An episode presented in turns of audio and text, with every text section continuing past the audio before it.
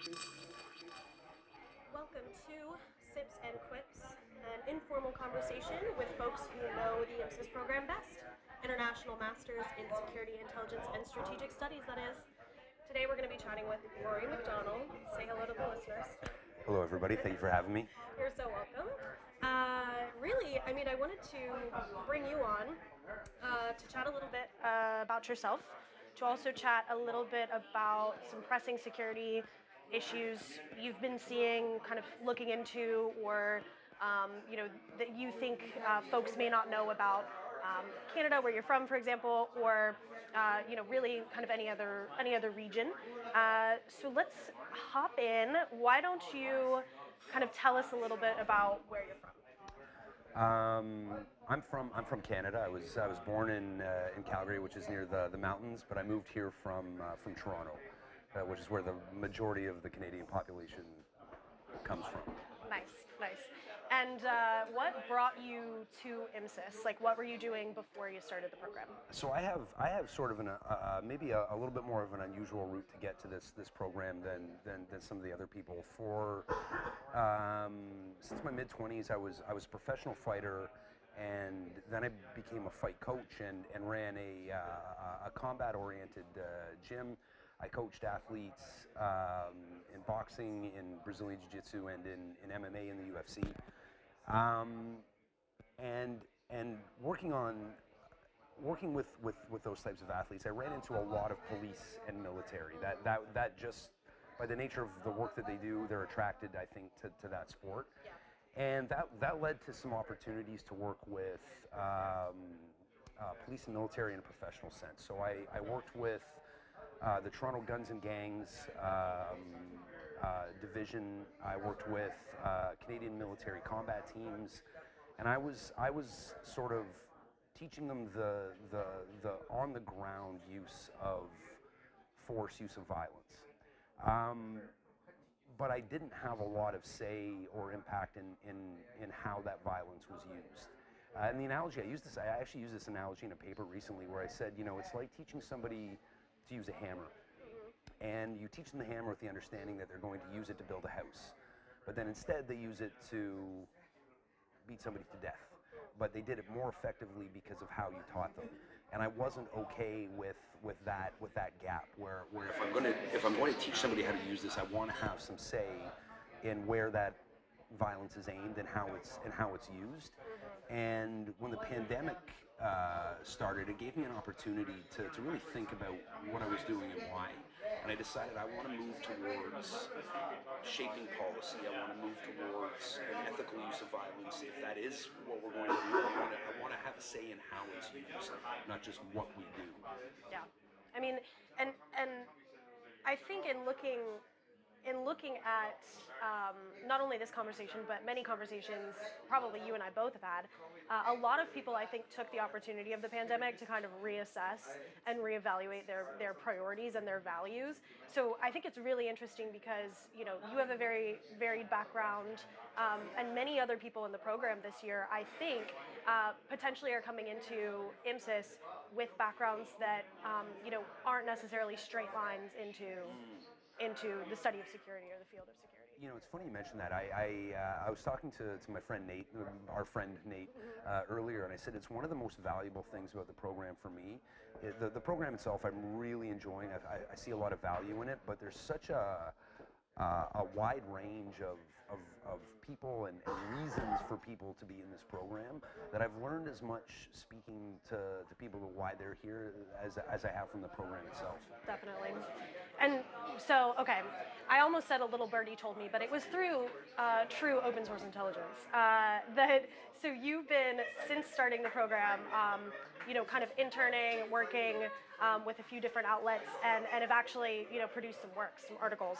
So why don't you walk us through like you know one of your favorite pieces you've done recently and and kind of what you focused on so one one of the i'm, I'm working with um, a think tank in in washington called rise to peace and it's a counterterrorism think tank that was started by an um, an, an, ex an expat uh, afghan that that, uh, that left afghanistan 10 or 15 years ago because of the ongoing difficulties and and one of the reasons I was attracted to the to that think tank in particular is because they, they approach counterterrorism from from the idea of peace, Uh, not not from you know who do we have to kill to solve this problem, but how can we resolve um, um, uh, terrorist issues without resorting to violence if it's possible.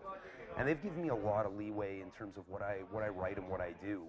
And so what I what I've been focusing on is is a historical approach to counterterrorism, looking at um, historical examples of terrorism that have been resolved successfully uh, or unsuccessfully, and trying to parse out lessons that might be meaningful more more broadly. And I've I've written about um, you know you and I both went to, to Belfast and and learned uh, firsthand uh, about the troubles, uh, and I was able to write after that an article about the IRA and, and the Good Friday Agreement and how that was resolved. Uh, I've written about some failures in Canadian counterterrorism. Um, I've written about French counterterror measures, and I'm working on, an, on a piece right now I'm, I'm, I'm, I'm really excited about. So I want to go back even further and look at the, the terrorism and insurgency in Spain during the Napoleonic Wars.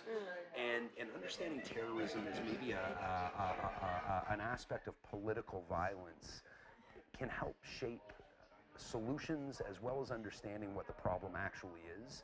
Where instead of maybe a random act of violence, you, you can understand some of the roots of, of how this happened and some of the things that have been successful or have not been successful over the past 100, 200 years. I, I, I think it's something that, that genuinely is under understudied and under researched. That'll be really interesting, I think. So I'll be looking forward to reading the article. Um, you, one article uh, that I read that you did was on um, actually the the kind of burgeoning. I think people are finally realizing like what a what a co- kind of forward-facing or or overarching um, security consideration um, and a strategy, frankly, that that many countries need to be considering and aren't yet. But that's the Arctic in the region. Uh, so, as someone, I mean, as someone who comes from Canada, is is that what kind of got you interested in writing about that security consideration originally, or was it something else? No, that you're you're you're, you're bang on. It's something that that I mean, part partly uh, this this course starts starts you thinking about broad issues, about about long term problems, uh, long term opportunities as as well. And the Arctic right now. Um, is it's fascinating. It's such a it's such an interesting part of the world. There is, uh, I, I mean, I did just write an article, so I have some of these these numbers off the top of my head, but. 30% of the, the world's untapped crude oil and 15 to 20% of the world's untapped natural gas might be under the, the polar ice caps right now. Um, the Northwest Passage, which was uh, a figment of the imagination 100 years ago, is a real thing now. Uh, uh, uh, climate change is real, uh, ice is, is retreating, and, and you can navigate the Northwest Passage uh, without ice breaking ships in the summer months already, and that's only going to, to increase. And when you look at the, the layout of the Arctic, it's, it's, it's rarely presented in a way that we understand on a map. It's always sort of the, on, the, on the periphery. But if you actually look at the Arctic, Russia has a massive, massive coastline that is only a few hundred kilometers away from Canada and the United States and Denmark. Um, and the, and this, this scared the, the hell out of me.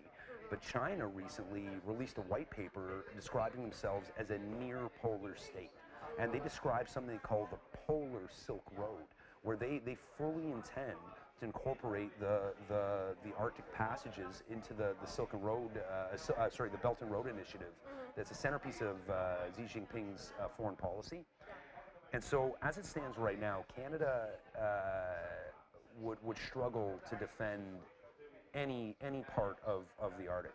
One of there was I, I, I- had the opportunity to meet this man. There was a, a, a famous general uh, from Canada named Walter uh, Natynczyk, and he was the, the the commanding officer of the uh, Allied Afghan forces at uh, in Kandahar for a couple of years. But he said if anybody ever tried to invade the Arctic, my job would be to go rescue them um, because it's extremely inhospitable. And that, that is true. That is true. Canada, Canada would be responsible for search and rescue operations, but at the same time, it's becoming more viable as, as, a, as, a, as a potential zone of conflict. The wealth uh, that's, that's uh, uh, present there, the number of countries that have uh, expressed uh, uh, sovereignty over the Arctic and the conflicts that, that arise from that. I think it is uh, something that, that the United States, that Canada, that, that, that, that Russia, that, that Denmark, that China, uh, all the, the Scandinavian countries really need to, to think about what they're going to do and how they're going to protect their own interests in that, in that area. Well, and I would say at this point, uh, in the current landscape, in the current context of the repercussions of Russia's invasion of Ukraine, uh, I mean, countries are, you know, they're scrambling to kind of figure out diversification away from Russian energy independ- uh, dependence.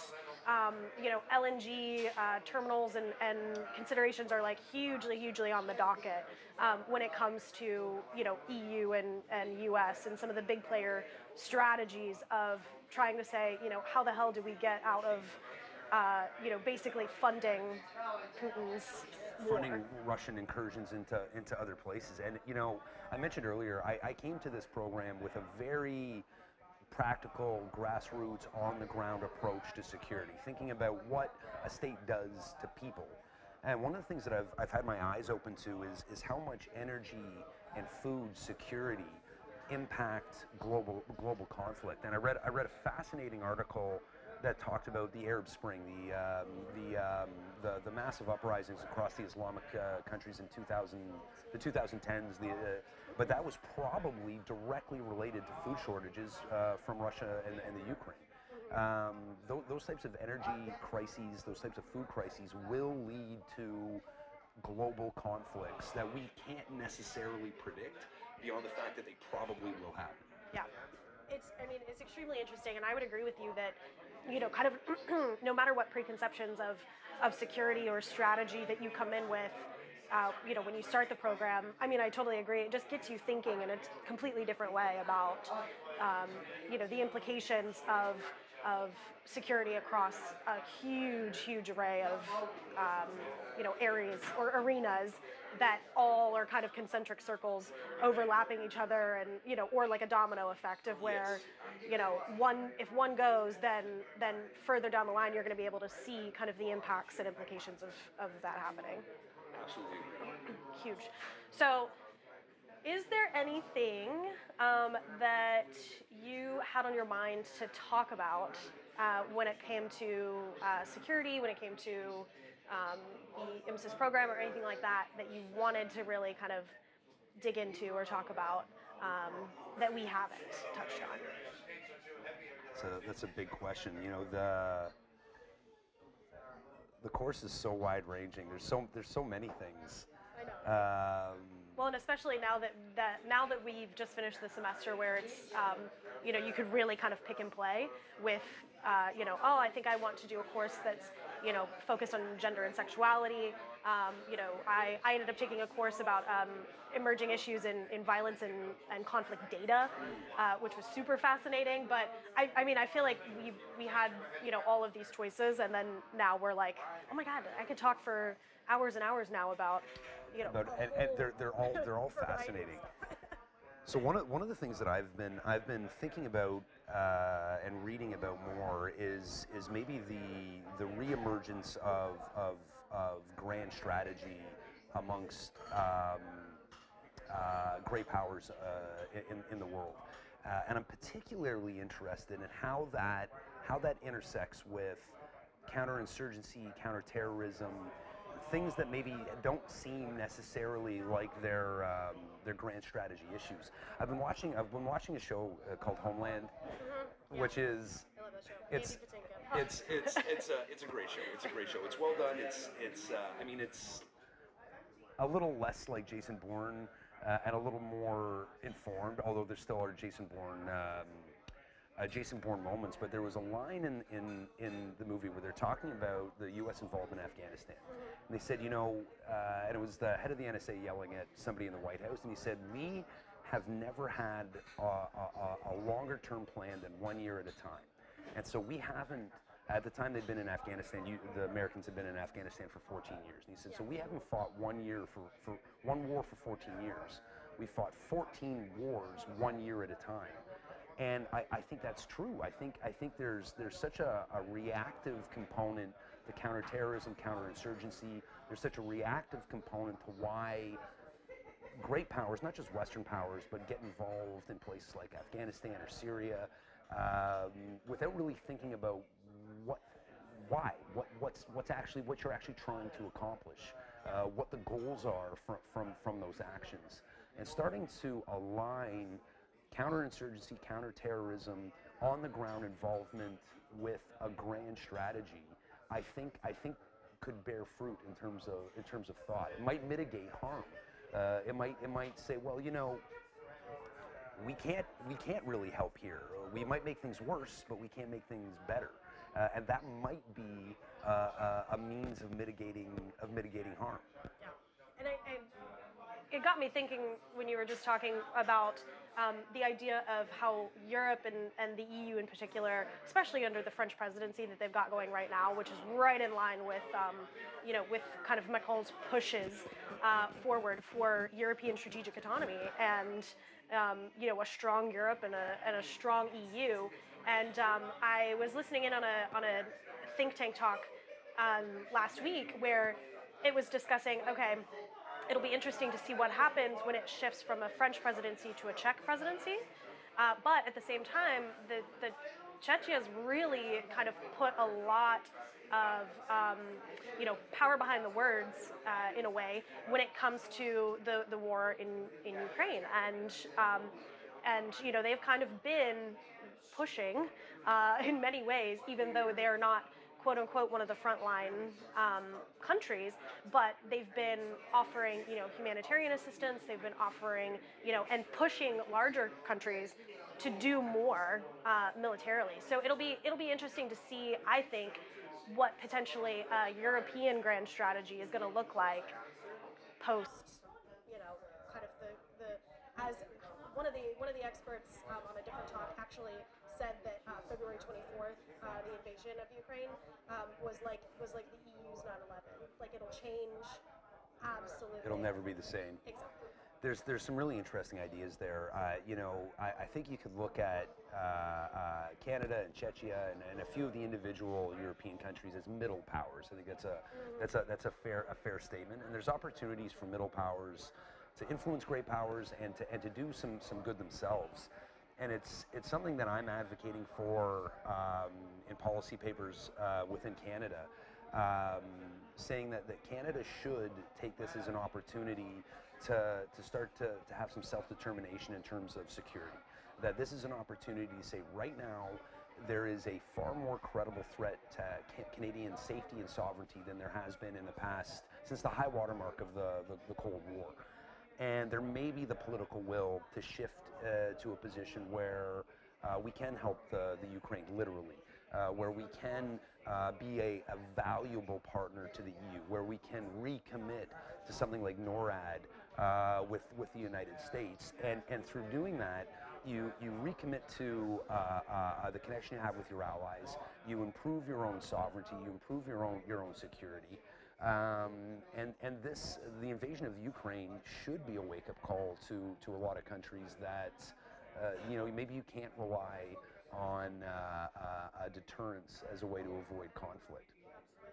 And, and, and not to speak at all for, for America or for Americans, but from the outside, it looks like America in some ways might be moving back towards uh, sort of the pre-World War II isolationism, uh, you know, uh, what, I can't remember what it was called. It wasn't the Marshall doc- Doctrine, but the idea that let Europe figure Europe out, let let those problems uh, stay there. And, and, the United States is in a position. They're, they're one of the most energy secure countries on earth. They have the ability to, to supply their own energy indefinitely, and so they don't need to to, to do anything. I like a world that doesn't look at the United States as, as the policeman, uh, that, that doesn't rely on, on the United States to protect everyone's interests. I, I, like a world where, where people are strong and secure, look out for their own interests, and they support their allies. Uh, they don't go looking for fights, but they're able to, to protect their own interests without having to uh, uh, uh follow the lead of, of great powers. So this is an opportunity, I think, for, for to your point, middle powers like Czechia, Canada, uh, to, to start to exert some sovereignty. Absolutely. Well, I am so glad that listeners were able to uh, kind of get a peek into what our conversations normally sound like, anyways.